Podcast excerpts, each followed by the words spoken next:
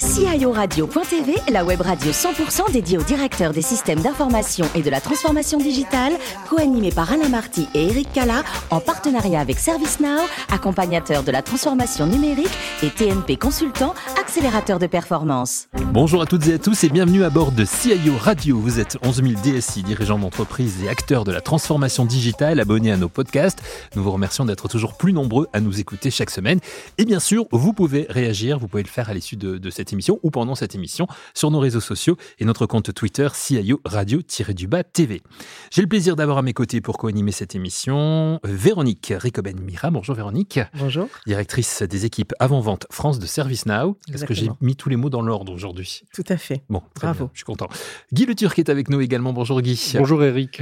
Guy, c'est plus facile, il est directeur général de T N P Consultant. Vous voyez, comme ça, on, en quelques mots, c'est, c'est, vite, c'est vite dit. Merci Guy de nous accueillir comme d'habitude chez T N P Consultant pour, pour ces émissions qui reçoivent aujourd'hui Sylvain Coulas. Bonjour Sylvain. Bonjour à tous. Vous êtes directeur des systèmes d'information du Conseil régional d'Ile-de-France. On va y venir dans un instant, mais parlons de votre parcours si vous le voulez bien dans, dans un premier temps. Vous êtes né le vingt-sept mai mille neuf cent soixante-sept à Madrid. Niveau formation, comme beaucoup de D S I, vous êtes ingénieur. Vous avez fait l'épité à une époque, on est dans les années quatre-vingts, où, est-ce qu'on peut le dire, l'informatique c'était... C'était quoi? C'était la préhistoire à l'époque? Bon, je ne dirais pas la préhistoire, mais on va dire qu'il y avait peu d'écoles d'ingénieurs, euh, d'ingénieurs spécialisés en informatique, enfin en système d'information. Donc c'était un peu une particularité, un choix donc, que j'avais fait de prendre cette école euh, pour mener à bien déjà des, des projets dans le domaine de la gestion, de l'informatique de gestion. Puisqu'à l'époque, l'informatique, bon, on va dire c'était magnifique, il y avait beaucoup d'informatique de gestion, mais c'était encore pas tellement industriel. Et donc je trouvais que c'était intéressant de faire une école d'ingénieurs spécialisés dans l'informatique de gestion. Votre carrière est riche d'expériences diverses, hein, je crois qu'on peut dire ça, service public, société privée. Elle commence votre carrière chez, chez Rhône-Poulenc, vous nous racontez? Oui, tout à fait. Donc euh, Rhône-Poulenc, un grand groupe euh, industriel français, euh, présent dans, dans beaucoup de pays, alors avec beaucoup d'activités euh, diverses, des activités, euh, on va dire, liées euh, bien sûr à la chimie, donc euh, le, le suivi des projets euh, relatifs à la construction en fait euh, de tous les produits, mais aussi au marketing. Euh, à, donc tout ce qui était euh, ressources humaines, finances, pour moi une expérience riche puisque j'étais au siège, mais je travaillais non seulement sur des parties un peu plus euh, techniques pour concevoir des logiciels, pour suivre euh, les projets et les produits qui étaient euh, construits, mais aussi pour euh, suivre euh, tout ce qui était euh, plus euh, l'informatique dit, justement de gestion, à savoir la finance, le juridique, la R H. Donc une expérience enrichissante puisque j'ai commencé en tant qu'ingénieur euh, développeur, on va dire. Puis après, je suis passé par les strates et les différentes couches de chef de projet, de responsable d'équipe, euh, jusqu'à être responsable d'une petite structure qui s'occupait en fait d'une partie de l'activité. Après ça, une expérience qui vous a passionné, c'était au ministère de l'Éducation nationale. On vient oui. vous chercher, hein, c'est un cabinet de oui, recrutement oui, qui vient vous chercher. Tout à fait. Tout à fait, oui, le ministère de l'Éducation nationale qui euh, était assez différent du monde de l'industrie, mais qui avait une problématique industrielle pour gérer ses ressources humaines, euh, puisque tout était développé en interne et euh, il fallait travailler sur la convergence des outils, mais aussi sur l'organisation euh, des ressources internes liées euh, au développement, mais aussi à tout ce qui était accompagnement des métiers. Donc une expérience, oui, enrichissante, euh, avec des équipes très motivées et euh, disséminées sur l'ensemble du territoire aussi. Donc euh, c'était très intéressant à piloter. Et après ça, donc on vous retrouve dans, dans, dans le privé puisque euh, vous, vous entrez chez, chez Eiffage avec une mission quasi similaire, hein, également, oui. Un programme de transformation. Et puis vous retrouvez le, le service public, la région Île-de-France. Là, on est en novembre deux mille seize où vous êtes euh, aujourd'hui D S I depuis. Alors, c'est pas vieux, hein, puisque vous l'êtes depuis janvier dernier. Oui, je suis depuis janvier, mais enfin j'ai eu une longue période d'intérim avant d'être nommé euh, D S I, puisque dans le domaine public, alors ce qui est intéressant, c'est que tous les projets prennent du temps, mais aussi toutes les organisations, la mise en place d'organisation aussi assez longue. Donc au départ, j'étais, euh, j'avais été recruté pour euh, organiser la partie études et développement. De fil en aiguille, je suis devenu D S I adjoint, donc je me suis occupé plus des parties techniques aussi. Et, euh, et enfin, donc j'ai été nommé D S I euh, voilà, au premier janvier. Tout à fait. Et votre expertise, si on peut le dire, c'est le build surtout, c'est, c'est la construction c'est... Oui, euh, mon expertise, je pense qu'elle est liée, il y, a, il y a deux volets. Il y a le volet organisationnel, puisque donc c'est, en fait, moi j'aime bien positionner des ressources là où il faut, mais aussi les positionner en fonction des besoins métiers. Donc je pense que ce côté-là, management, c'est un côté qui est important pour moi, et aussi bien sûr le côté construction, puisque je trouve que ce qui est intéressant dans nos métiers, c'est de pouvoir construire des solutions et que tout euh, n'est pas fait. C'est-à-dire qu'il y a toujours des choses à faire dans le domaine des systèmes d'information. D S I de la région Île-de-France, je sais que ça passionne nos deux co-animateurs, Véronique et Guy, qui ont des questions pour vous, Sylvain. Alors Sylvain, une première question. Vous avez alterné dans des expériences dans le public et dans le privé pour conduire des transformations. Quelles sont les grandes différences que vous constatez entre conduire une transformation dans le secteur privé et dans le secteur public ? Alors, je l'ai un peu dit précédemment, c'est euh, l'inscription dans la durée. Quand on est dans le domaine du privé, souvent, il y a des aléas qui euh, ne sont pas liés forcément donc, au projet que l'on mène, mais euh, des aléas externes liés à des rachats, des fusions, des acquisitions, à, à aussi des contextes économiques un peu tendus qui font que certains projets sont freinés, voire arrêtés. Dans le domaine du public, on s'inscrit beaucoup plus dans la durée. Donc, euh, c'est assez satisfaisant quand on construit des systèmes, puisque donc, on peut investir beaucoup de force, d'énergie, mais on sait que en définitive, euh, dans la majeure partie des cas, le projet aboutit. Alors, quels sont les grands enjeux qui sont les vôtres euh, Alors, actuels ? Oui, euh, là, il y a, on va dire que donc il y a eu un grand enjeu qui est passé avec la crise Covid, parce qu'à l'époque, donc euh, j'étais en intérim sur le poste de D S I. Euh, ça a été euh, très complexe, hein, puisqu'il a fallu euh, activer euh, la dématérialisation, le télétravail, enfin comme tout le monde. Hein. Euh, donc ça, c'est rien de nouveau. Mais à l'issue justement de cette période, euh, le, le souhait de la direction générale était et toujours bien sûr, de mener des grands programmes de refonte pour euh, en fait pérenniser un peu les initiatives qui ont eu lieu pendant le Covid, notamment euh, la dématérialisation que j'ai citée, mais aussi euh, des programmes plus de, de refonte pour euh, faire, en sorte que, faire en sorte que les métiers travaillent ensemble, puisque actuellement euh, les métiers sont assez silotés. Véronique ? D'accord. Donc moi, j'aimerais avoir une information sur vos perspectives du cloud, dans, notamment dans le domaine public. C'est mmh. un bon mix entre mmh. le cloud privé et le cloud public. Alors, le cloud, en fait, on a une particularité au Conseil régional d'Ile-de-France, c'est qu'on est à l'initiative d'un, d'un groupement, un G I P C, qui, euh, en fait, euh, nous permet en fait, d'héberger certaines solutions euh, dans un cloud qui est un cloud souverain, on va dire, propre aux organismes qui sont situés en région Île-de-France. Là aussi, ça prend du temps, on va dire. Donc, pour l'instant, on en est vraiment dans les grandes lignes, à l'ébauche, en fait, de ce plan. Et en fait, la volonté de l'organisation, c'est d'aller vers ce cloud souverain en Île-de-France. Voilà. Très bien, merci. Et euh, je, je vais revenir sur un, sur un sujet que vous avez abordé, c'est, c'est comment le, le mode de travail hybride dans le secteur public ?